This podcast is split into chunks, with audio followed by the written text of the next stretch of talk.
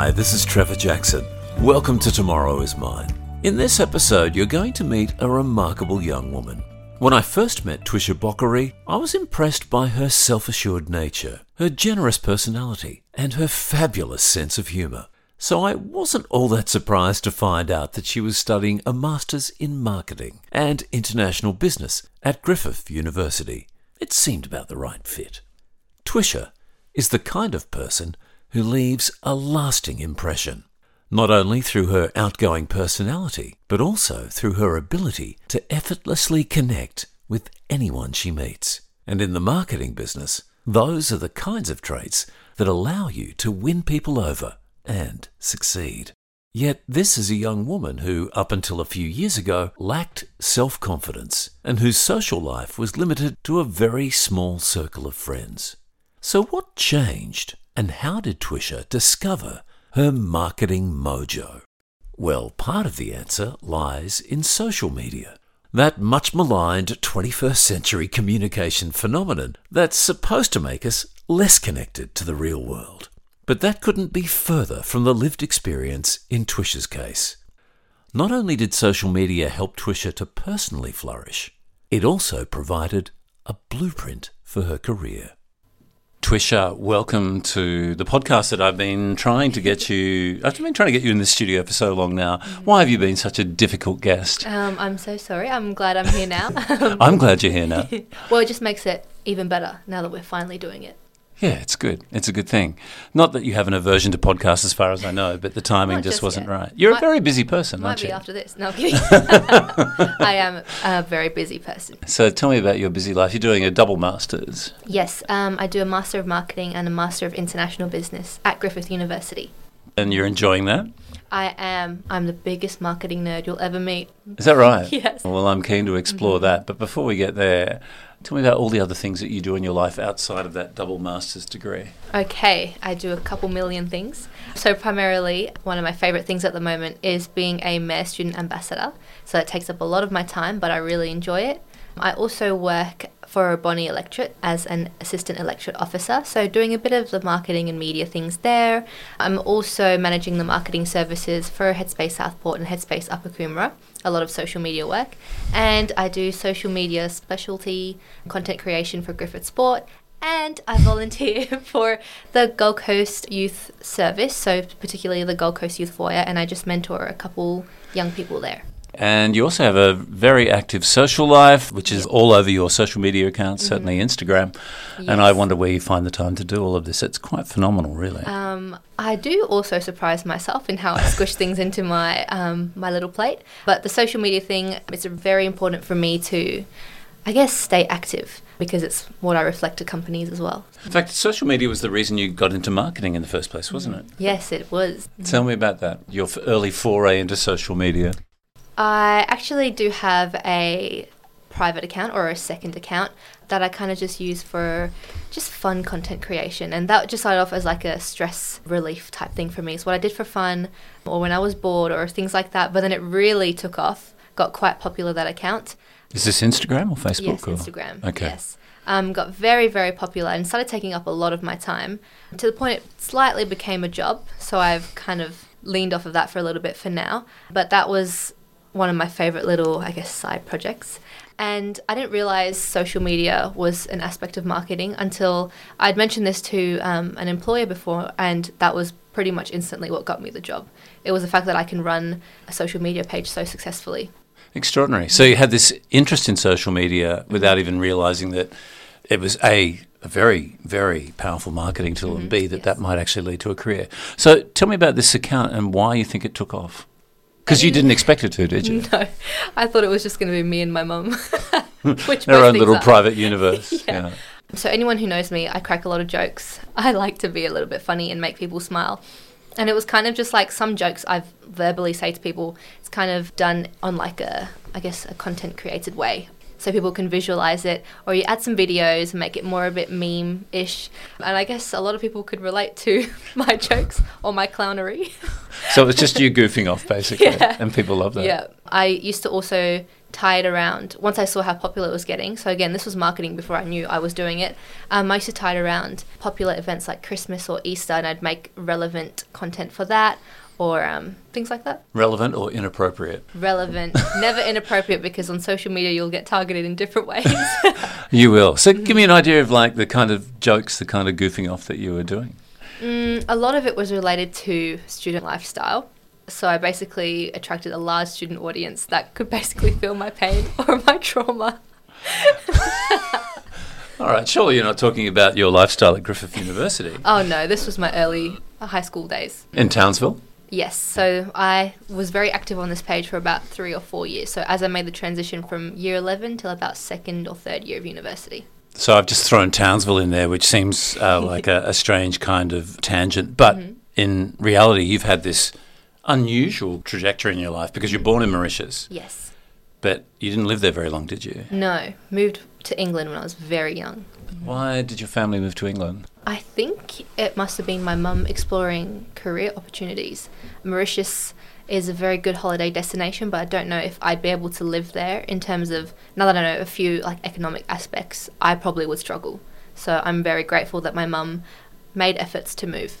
That's basically tourism, isn't it? Mm-hmm. Not much yeah. else. Yeah. So you don't remember much of Mauritius, or have you been back a few times? Um, we usually go back every three-ish years. It is quite expensive to visit Mauritius, but also just because of like my mum works and I go to school, and there's just different factors. But every few years that I do go, I have the very like holiday experience. Like it's very much a holiday for me. Still got a lot of family there. Yes, half my family lives in Mauritius and the other half lives in England. And now here you are in Australia. I know. so Mauritius is an interesting place because, you know, the French colonized it and then the Indians have been there and of mm-hmm. course there's a lot of Africans there. Mm-hmm.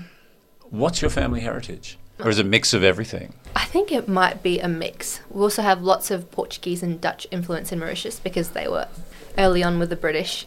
And I'm not too sure about my family heritage, but I think it is a bit of a combination.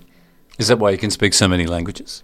No, I think um, I think I actually got the language skill through just watching lots of TV.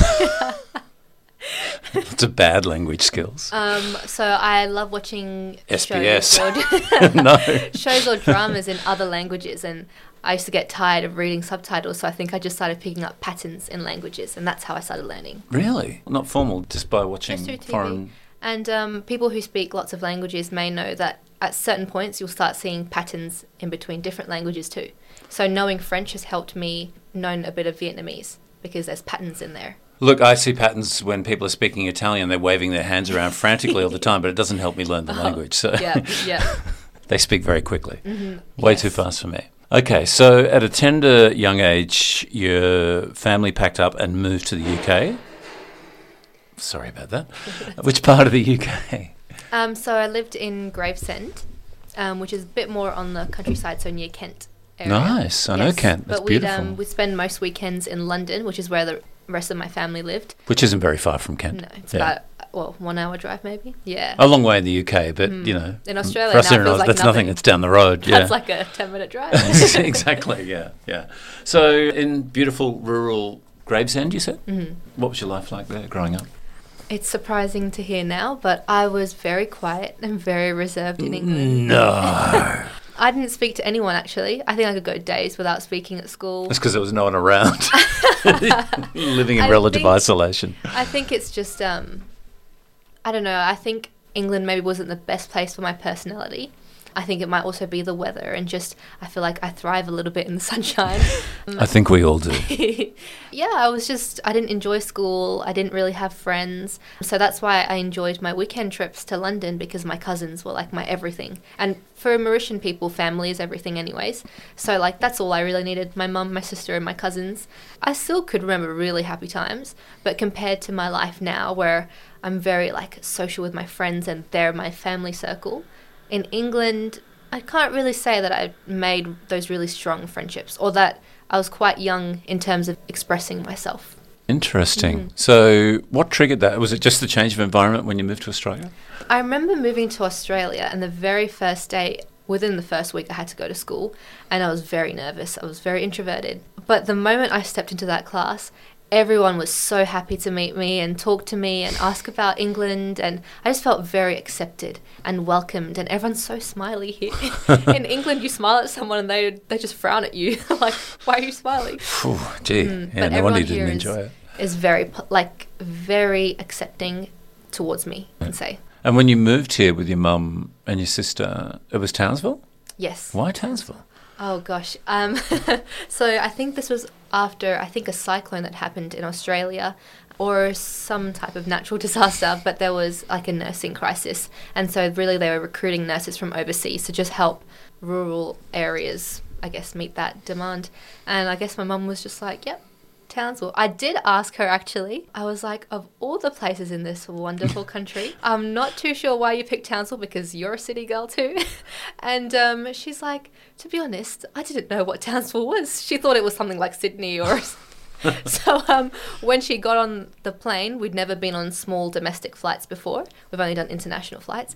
I asked the flight attendant, she's like, where are we going? Like, why is the plane so small? And she's like, when we flew over, she could just see like dirt. And she's like, um, we may be in the it. wrong place.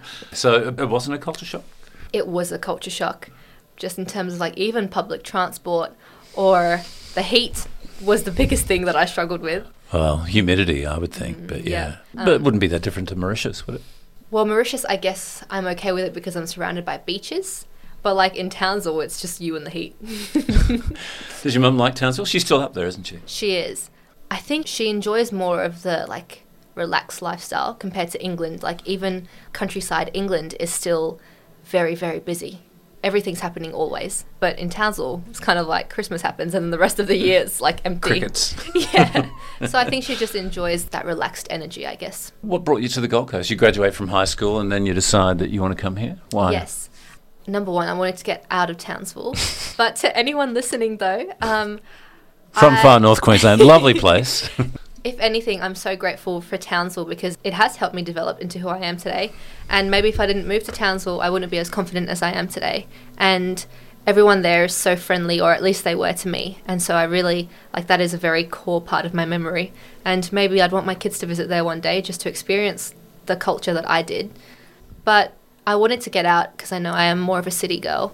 I'm going to have big plans of being this big business individual, and I just didn't see myself growing into that in Townsville. And so um, everyone from my school really moved to Brisbane.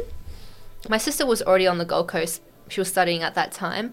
I had applied for different scholarships everywhere, but financially, it didn't make sense for me to go to Sydney and pay for housing while my sister was living here. So I decided to come to Griffith and they were offering a lot of double degrees, which was something very new to me. And I was like, why do one when you can do two?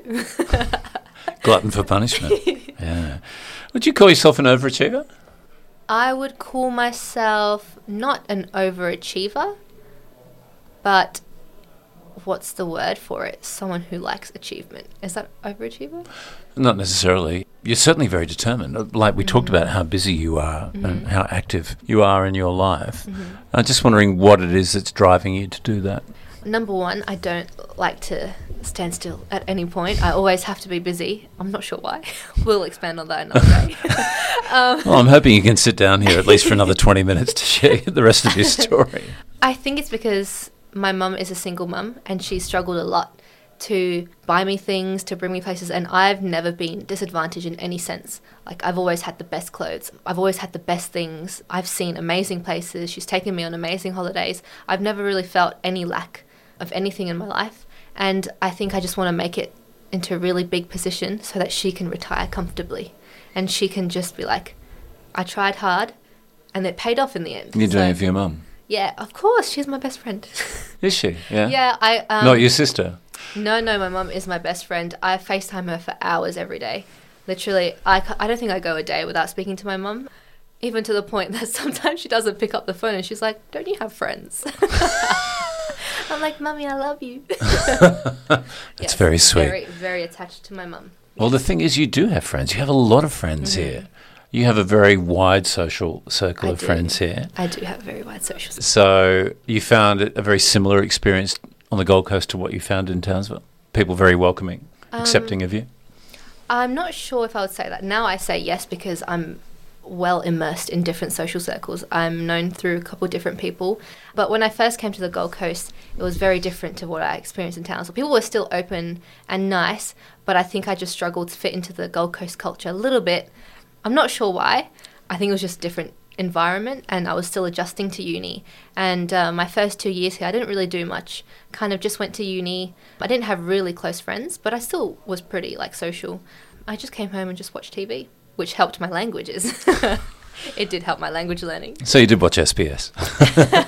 There's something just came to me that one of your many friends divulged to me. So I just mm-hmm. need to ask you this before we go any further. Mm-hmm. This particular friend told me that uh, in Mauritius you have another name which is not your given name, not any name whatsoever, just a name that people only use in social circles in Mauritius. Mm-hmm. Is that correct? Yes, that is correct. I know exactly what friend you're talking about, and he will be in trouble after this. um, in Mauritius, it's kind of how would I translate it? Like your family name. So um, it's not on any of my birth certificate or like it wouldn't be on any of my official documents. My official name is Twisha, but if you ever came with me to Mauritius, you would not hear anyone calling me Twisha at all. What do they call you? Ah, oh, should I? you must. You okay, must. So my Mauritian family name is Mansi. Mansi. Yeah. Who gives you that name? Your mum or? Yeah, it's just like a family lovey-dovey name. Like you know, everyone calls you that because of affection, and everyone in Mauritius, or at least so we have like different types of Mauritian. So in my type of Mauritian culture, all of my family like they'll have their family name, and then they'll have their like we call it paper name, so government name. Okay, your official name. Mm-hmm, yes. Interesting. Everyone has a Mauritian name. But what do you call that name? It's not your Christian name. Or is it a nickname? You call it? No. What no, it's just it? called. Um, in Mauritius, it's just called your name. And then the other name, so the, the one I use, Twisha, that's called my government or official name. Okay. Fascinating. Strange, it yeah, is interesting. Yeah. How similar is the Gold Coast lifestyle slash climate to Mauritius? Similar in certain ways in terms of lots of heat. and the beaches are so beautiful here, but the beaches are quite different. In Mauritius, we just have still beaches. If you see any form of wave, it means that a cyclone's coming. Start running. Yeah, so when I came to Australia, um, particularly the Gold Coast, I went to surfers and I've been to Burleigh and I see these massive like waves. I was like, why are people swimming? There's an earthquake or something coming. yeah, right. Um, and of course, you wouldn't have had that in Townsville yeah, because of the reef, but yeah, yeah, I'd never really seen waves like that before. And so that was very interesting. But I think it's just the heat that's just very, very similar. And the rain recently. In Mauritius, we have torrential rain seasons, and the rain here recently has been matching that. Very out of character for the Gold Coast. Mm. And also, obviously, both big tourism destinations as well. Yes, mm. we love a good tourism. um, in Mauritius, um, they tend to charge tourists more than locals. Although, being Mauritian, I dress a different way, and they can definitely tell that I'm from international base.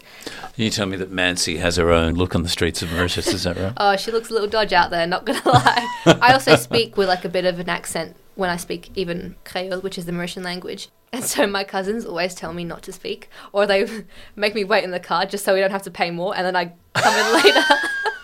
my Such an embarrassment. My mum's even worse because she's the most Mauritian out of my family, but she does not look Mauritian at all. So we just have to hide her. She's a local, but she doesn't look like it. Ah, you Mauritians have funny customs. What do you like most about the Gold Coast?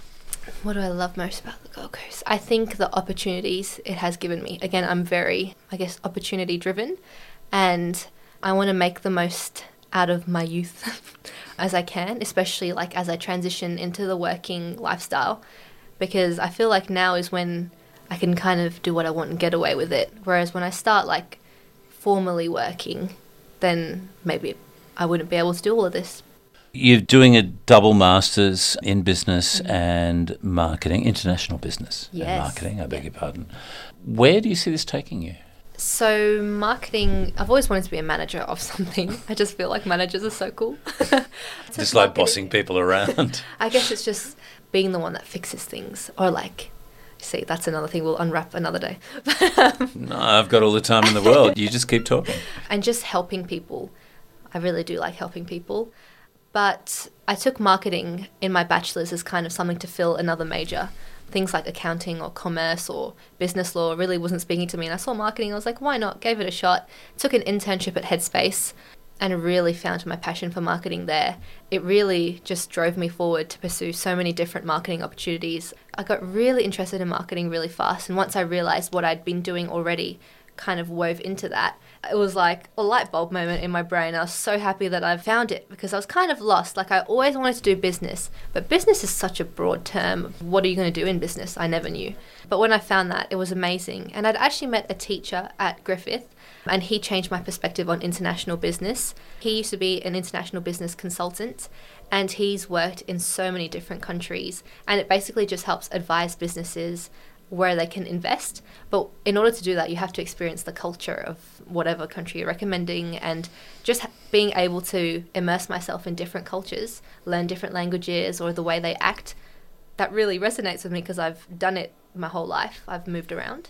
So I want to transition into that international business aspect too. This is the long term plan, Mm, yeah, and yes. marketing along the way, giving you all of that expertise. You mentioned Headspace and also the fact that you love helping people. Yes. It's kind of a double whammy there, isn't it? Because mm-hmm. Headspace is obviously has people's mental health Yeah. at heart as an organisation. Yes. But you said it wasn't necessarily about that. It was actually where you really found your feet mm-hmm. from a marketing sense. Mm-hmm. In what way? How did that work? In terms of Headspace, they really appreciated my social media expertise already. Um, but also, it helped me understand that marketing is more than just like campaigns and advertisements, it's also um, event planning. Um, PR, communications, media work, even engaging with people at events that we host. I found out that marketing was so much more than what I thought it was. I thought it was literally just an ad in the newspaper because I didn't know marketing before that. And once I started having to plan like events or giveaways or things like that, I just loved like how creative and open I could be. And Headspace, I'm so forever grateful. They've given me the flexibility and the resources to basically follow that creative lead, I guess. And it's really it's worked in my best interest. And you're still there now. I still am there. Yes, they can't get rid of me. Now, am I correct in saying you also work for a local politician? Is that correct? Yes, um, that does tie in with helping people. I'm not political at all, which is very ironic. Um, but So why work for a politician? because this is going to sound very cheesy and you're going to be like, Twisha, stop. But it's, um, it's actually what I do day to day in the office is help people. We have some people come in regarding like concerns they may have, and it's my job to help direct them in the right way or help pass through their concerns to the right departments or things like that. In terms of like a media or marketing or PR role, if this politician goes out and does something or like advertising this to the community that this is happening, that there is actions being made to help you, and just giving people that sense of hope. You know, some days I do have difficult days, and everyone does have difficult days, but sometimes we get phone calls of people just, just almost in tears, like thanking you, and all I've done is, I don't know, send an email or something, and it makes you feel really awesome about helping that one person who thought that there was no one there. So. I know it's going to sound like those really cheesy campaigns, but I'm not political. But I'm really grateful for the office I work for because I feel like before I didn't understand politics, and I probably still don't. But seeing the work that he does and that I help him do, even in my short time, I feel like I've helped a few people. Without naming this politician, Mm-hmm. and you say you're not political, but let's say this particular politician, Mm-hmm. theoretical this is, did something that you didn't agree with. Mm-hmm. How would that impact the way you see that politician? Because, you know, politicians are, are never going to please everyone all the time and they can often make controversial decisions or support a cause that you are totally against. Mm-hmm. How Um, would you deal with that? How would you cope with that? I think, in my sense, I can really switch my emotions on and off. Basically, um, I've had to do it different times through different campaigns I've done. It doesn't have to be really a cause I've supported or a business model that I've really resonated with, but I've at the end of the day I've had to do it, and I probably would still keep working there, but it would maybe impact how happy I felt in the role, and maybe if I stayed on for any longer. So far, this politician hasn't done anything like that, but if they were to, I'd probably have to reassess. But again, they're very open into understanding how I feel about different things, and they always ask me if I'm okay with this. So I feel as though if I said something was making me feel uncomfortable, they would help me navigate away from it. You said you're not political, so how did you end up in a job like that? That is a very good question. I'm good at asking Um, good questions. it's my job. So, I'm quite known in terms of like the things I do in marketing. I'm very grateful to have done a couple big campaigns, and people have shared my name to other businesses who then share my name. So, networking is super duper important. If anything, just talking to people has, has helped me. And so, I've maintained a position at Headspace for a while now, um, especially the work with the government Department of Transport and Main Roads has really, really helped my career. I've done some work for Gold Coast University Hospital, and I feel like I'm getting better at planting my name in different areas just so they know. So And you're still at uni. I That's still am at amazing. uni. Yeah. And so then I found out about MFO as well, so Multicultural Families Organisation. So I did some volunteer work for them, and they found me through Headspace. And for this particular politician, I'd met them once before briefly, but then in the work I do, it's lots of community engagement, so marketing done, but more physically. And I happen to see them at these community events because, again, we both want to help the same people. And just the regular interactions. And then it was kind of like, oh, let's catch up for coffee. Coffee never happened until it was, hey, like, we're considering having this role in the office. Would you be interested? And that kind of sparked the discussion there. So it's um, it's really amazing how people can just kind of remember what you do because if you do it for a good cause or it's something you're passionate about, like I just love marketing because I feel like it helps so many people. That might be social marketing actually. And someone noticed me somewhere and said, hey, we want that to happen for us too. You've clearly made an impact and doors opening from that, which is wonderful. And clearly you've found your niche in life. Mm-hmm. But what do you think the secret is to that? You ever thought about it, why it is? I think it's confidence. I used to lack a lot of confidence. Even if my work was great, I'd really sit back and question it. Um, I have this quote that's now my favorite quote. It's very TED Talk ish. it goes, You miss 100% of the chances you don't take, which means I used to always say, Nah, I'm not going to apply for this because I won't get it anyways. But then again, my mum helped me realize, Well, if you're not going to get it anyways, why not just apply and just see? Because you've already prepared for failure. So why not just do it anyways for the funds? And once I just started being like, yeah, okay, well, it doesn't matter. If I've already conditioned myself to not get it, why not just apply and get the feedback? And actually, I got a lot of things through applying. um, or even just like pushing myself to go to things that I know would make me uncomfortable. Being uncomfortable has helped me grow because when you're comfortable, I feel as though you're not learning new skills. So when I've done those campaigns for the government, I was so um, I was very shy. I was very nervous about like meeting other industry professionals, but it's been so amazing, and I'm so grateful for that experience. Were you worried that you were out of your depth, that you didn't have the marketing expertise oh, to do this? 100%. I always chuck myself out in the deep zone with no floaties. Like, 100%. I always, sometimes I feel as though I push myself a bit too much. But even if I feel as though I don't have a result that's good enough, I still have learnt so much from what I can do and what I can't do. And that might be something I work on to improve later. You said your mum encouraged you to go for those opportunities, even if you thought that you weren't going to get anywhere with it. Mm-hmm. But I'm sure it was more than your mum. You said that you were very shy, you lacked confidence. Mm-hmm. So, what was it? What was it that flipped? What was it that changed that allowed you to push and continues to allow you to push yourself out of your comfort zone? I think it might just be, well, this might not sound too great, is that I can fake confidence. So even though I may not always be feeling confident, I can act like I am. And people like confidence. If you speak confidently, if you speak openly and you act friendly, or you are friendly, people like that. And um, some days, I bet there's always people that wish, oh, I said this differently or I did that differently. But um, I'm always like, oh well, like I did it, I tried. That's just what it is. And through acting confident, I did build a lot of confidence in myself. So Real my- confidence. Yeah, real confidence has been built through that. Before I just didn't know how to, how to, I guess, be perceived as serious. I was like, you know, the thing where it's like, oh, I'm just a teenager and no one listens. I went through that emo phase too. Don't worry. but um, I told myself, I'm going to walk into this room, I'm going to be taken seriously, so I'm going to act professional, even though I'm not. and I got treated professionally, and I learnt through different ways of interacting which ways worked, which ways didn't. And now I'd say about 95% of the time I am confident. The other 5% is still me acting. I'm sure there's a lot of people, though, listening to this right now still thinking, What gave you the chutzpah to just fake that confidence in the first place and step out and do that from someone who's so shy, someone who doesn't have a lot of friends, Yep. someone who's lacking that confidence? I want to know how you did that. Mm-hmm. Was it like a whole bunch of like self help books or Oh, TED gosh, no. talks? I or wish it was. The way I got there was probably the roller coaster clown ride, like like it's a circus up here. crash and honestly, burn, just smash your way Um, through. this is going to sound pretty, I guess, bad, and I want people to not feel the way I did.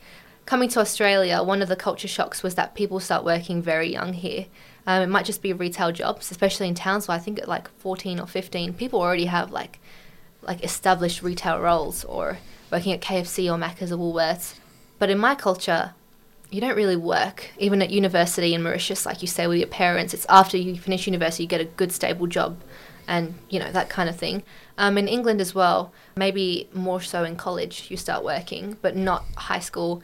And I guess the more I got into business, the more they say people value experience, people value those that have worked before. And I was very young when I thought of this. I think about between the ages of 16 and 18, I realized I was, well, I felt as though I was already behind because I didn't have the working experience or the networks because I've just moved here. Well, not just, but I'm new to different places. It was a new culture. You were still finding your Yeah. feet. Um, I didn't have the connections people did, and well, how's I going to find a job? And this was like at 18, I was really stressed about this. And then it got worse at the age of 19 to 20 when COVID hit and people were just getting let go. I didn't have a job, but I saw people left and right being let go. And I was like, if they're being let go, if they can't find jobs, how would me, like a second year uni student with no experience at all, how would I find a job? Because I'm getting close to graduation and I'm coming of age to get a job. And I was like, can't rely on my mum's money forever. And then that's when I pushed myself to do the internship with Headspace. I was like, well, I'll get the experience firsthand. I was like, Mum, I'm sorry. I'm going to still be on your salary for a little while longer, but this will help me. so that was like your first real job, the internship with Headspace. Yeah, it was. Um, so it was Headspace first that helped me, and then I just said, well, you know what, this is not okay. I'm not gonna. I'm not gonna be on the sidelines. If I can't have the experience, and at that point I didn't have any experience. If I can't have the experience, I'm going to do what I do best and network and talk because I can talk just to the right people. so yeah, that's what um, it pushed me. That if this is my skill, then I'll capitalize on it. It's extraordinary.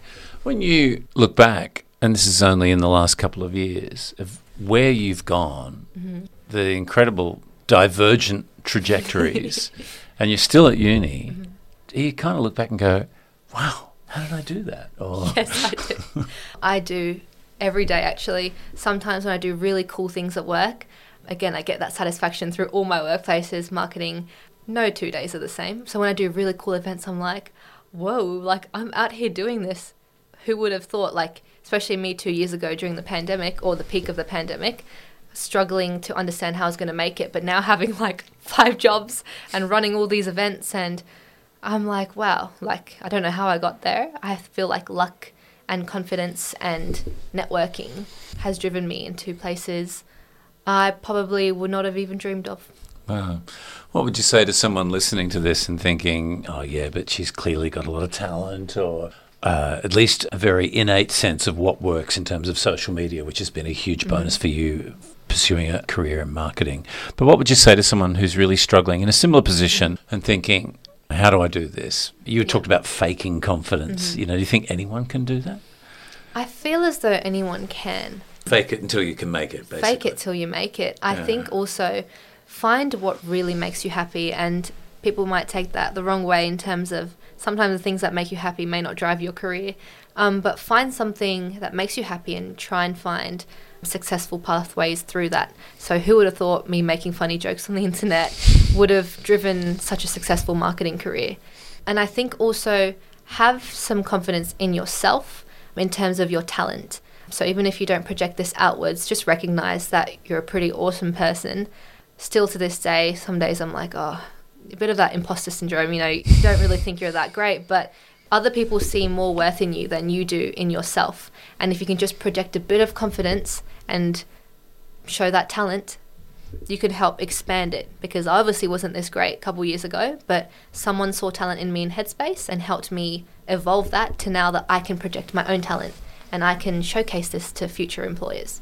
Was that a particular person, like a mentor at Headspace that took you under their wing? It was my so my manager now, but she was the one running the internship, and um, she used to always tell me she's like, "Wow, you're so great," and I remember being like. What's with this lady? I'm like, What's she seeing that I I'm can't just like, see? I just did the most basic thing. I was like, it's not that great. And she's like, no, this is so awesome. And she'd always um, be there. She's like, if you ever need a chat, let me know. She's like, hey, this opportunity is coming up. Like, what would you think about this? Or sometimes when we have events happening at Headspace that don't really relate to my job, she'd be like, this is happening. Do you think like you'll be able to make it? Or how would you be able to participate in this event? And that's helped me too. What did Griffith teach you that you didn't already innately understand about social media and marketing per se? Hmm. Griffith has taught me how to use it in a business aspect. Again, social media is very personal to me. Even working through Headspace, I used kind of like my my own language and my own creativity to help guide that. But for more of the other places I work, you have to be a bit more corporate about it, a bit more branded, and just helping me understand how to weave like my creativity with also like corporate culture or corporate needs. And um, Griffith has been great. I think Griffith, the internships they've offered in particular, that's like a complete reason for my success as well. They helped you get the internship at Headspace. Yes, yep. Right. So I've done, I think, three internships through Griffith, and that's really like I recommend if if financially you're available to do that, do the internships through Griffith. I did the one with Headspace through them, and I did the executive position at the Gold Coast Hospital. And realistically, at the age of 21, when would I be an executive at a hospital? Executive marketing role. Um, it was actually executive business advisor. Executive business advisor at 21. Yeah, and so That's incredible. That just having that on my resume and again i know a lot of people can't afford to have unpaid internships but if you can spare it for a course at uni it will help you grow so much. Like so so much. I i feel like i sound like those really like happy student ambassadors that they have on the uni ads but like really it works Yeah, just a walking, talking marketing campaign for yourself. that's what you? i said at the start i'm a marketing nerd i'm like a speaking ad All right, uh, Miss Speaking ad. you finish at the end of this year at Griffith, is that right? uh, no end of next year So, come the end of next year, when this is all done and dusted, you're, you've got your double master's degrees in international business and marketing. Do you think you'll be straight off like a shot to some fabulous foreign destination, or do you think that you'll pursue more opportunities here on the Gold Coast first? I honestly have no idea. I used to always have everything planned out. Again, I don't like uncertainty. But some of the best things that's happened to me have been unplanned. And so, where I thought I'd end my bachelor's and straight up move to Asia and try and pursue a career in either China or Korea, business capitals, I've kind of decided to extend my study and focus on some roles here and gaining experience. But after I finish my master's degree, who knows? I recently went to Vietnam through a business uh, business study tour, sorry, and maybe now Vietnam's a way for me to explore business there or employment. You saw the opportunities. I saw the opportunities. I saw the culture that I, I loved. Vietnamese culture is a mix between Australia and Mauritius for me. The niceness of the people and just the food. the food, of course. Yeah, I just, I don't know actually. You say you like to map everything out, but you haven't mapped out these amazing opportunities that have come along in your life. Those doors have just opened for you. Yeah, they have. Um, That must do your head in. That does my head in, especially my role with um, the electorate office. That wasn't planned at all. It just kind of happened, and I said yes because I'm open to opportunities. And I think for me now, it's to really nail down how many things I say yes to now. but as I'm starting to realize, a lot of the good things that's happened to me have been just out of opportunity, out of chance, really. Now I think I'm starting to map out my future a little less. I'm more open to whatever comes my way. That goes for friendships as well. You've seen my social circle is is so large now. It's because I'm so open to people. Whereas before I was very like, this is how I must interact with this person. so now I'm just like, I'm just chilling. I'm just vibing. Just chillin'. Just vibing, she says with a laugh. That relaxed vibe and that laugh say it all, really. But I doubt that Twisha would have been anywhere near as content with her lot in life just a few years ago. It's amazing what a difference a positive shift in your focus can make. I mean, look at all those opportunities. How many jobs is Twisha holding down at the moment? I've lost track, I can't keep up. And she still has another 18 months to go before she graduates. Twisha really is an exceptional young woman. You know, I've heard so many incredible stories since I started this podcast just over two years ago, and it never ceases to amaze me how extraordinary our students are. The curious thing is that almost all of them don't believe their stories are that remarkable. They're just doing whatever it takes to live, strive, and survive as they chase their dreams. If you'd like to discover more of their stories in this series, you'll find them at www.studygoldcoast.org.au slash podcast. My name is Trevor Jackson, and I'll catch you next time, for tomorrow is mine.